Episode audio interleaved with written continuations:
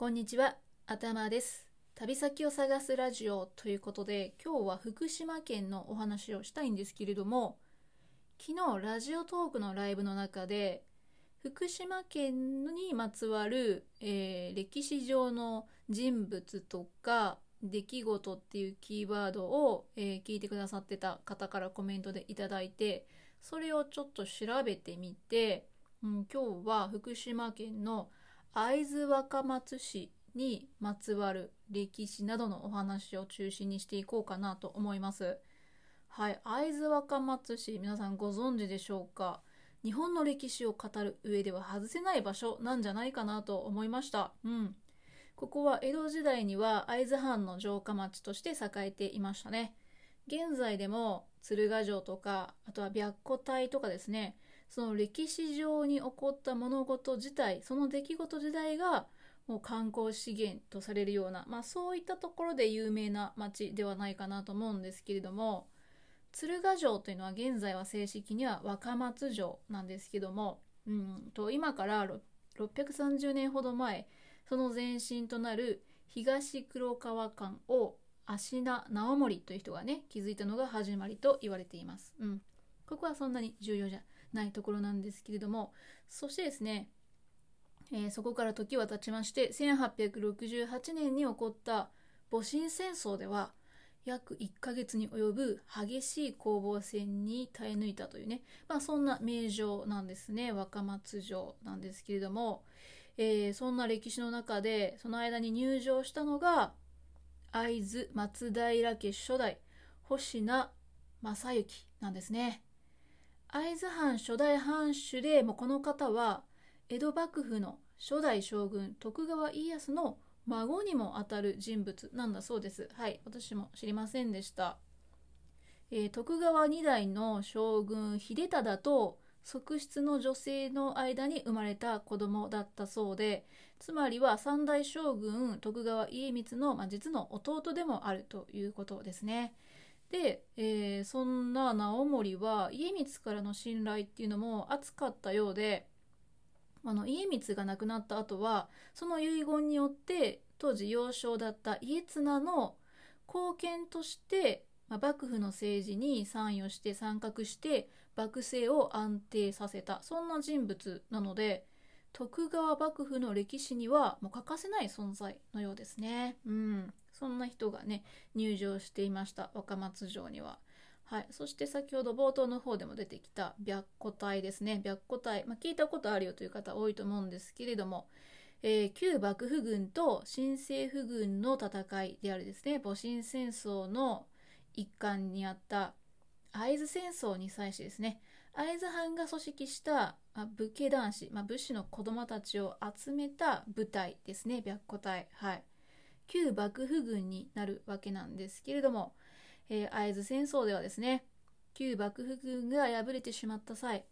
城下町の火災を若松城の落城だというふうに間違えたね白虎隊たちが飯盛山でね集団自決するっていうね、まあ、そんな悲劇なお話が有名じゃないかなと思います。そんな白虎隊に悲劇をもたらした戊辰戦争なんですけれども、え1868年に始まりました旧幕府軍と新政府軍による、まあ、これはねお互いの信念をかけた戦いと言われていますね。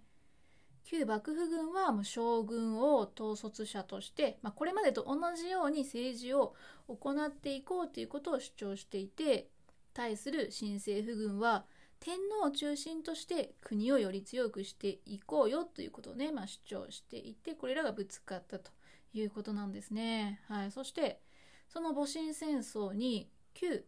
政府軍に従ってあ旧幕府軍ですね旧幕府軍に従って参戦したのが新選組ですね。うん、この新選組なんですけどもその成り立ちには実は会津藩の旧大藩主松平片盛がね深く関わっているんですよね。うん、でまあ後のね大政奉還にもつながったものなんですけども政権を天皇に返そうっていう運動が起き始めた頃ですね。まあ、それでもなお幕府体制の強化を図ろうとしていた人たちが三風浪士組っていう組織を結成していたんですね。まあ、例えば近藤勇なんかがメンバーなんですけれどもそしてその頃ですね会津藩から、まあ、藩主の松平片盛が京都の守護職に任命されていたんですね。で、まあ、会津藩はですね初代の星名正幸から続いた、まあ、藩主家なわけですよ。そして、まあ、会津松平家の家訓ね第一条には徳川系の忠誠っていうのが書かれていたんですね。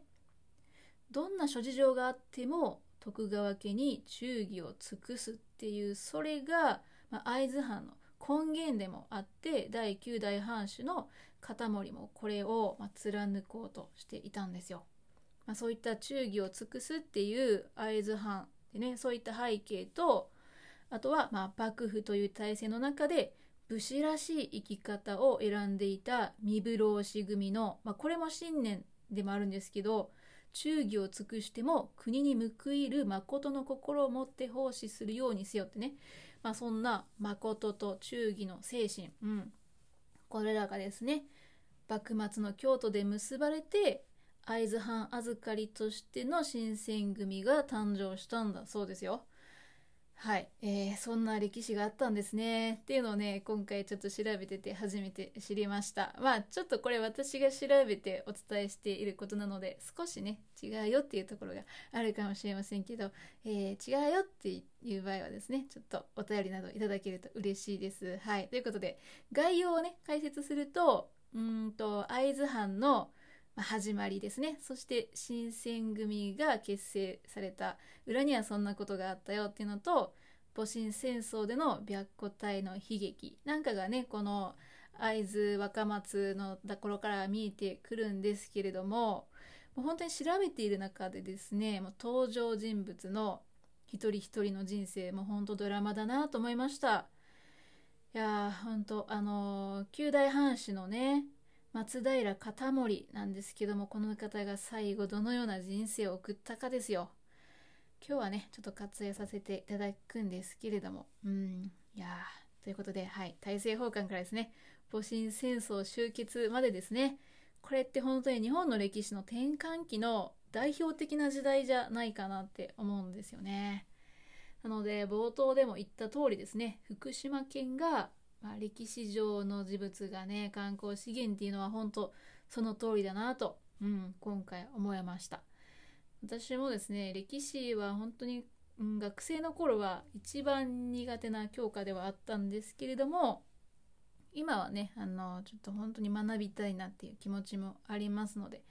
福島県でね是非この歴史をねあの課外授業じゃないですけどねちょっと知りたいなというふうに思いました。ということで今日はうんとまあ観光場所というよりはねちょっと歴史の話が中心となったので、えー、少し難しくなってしまいましたかねそしてめちゃくちゃあ歴史語りをすると10分近くなってしまうんですね。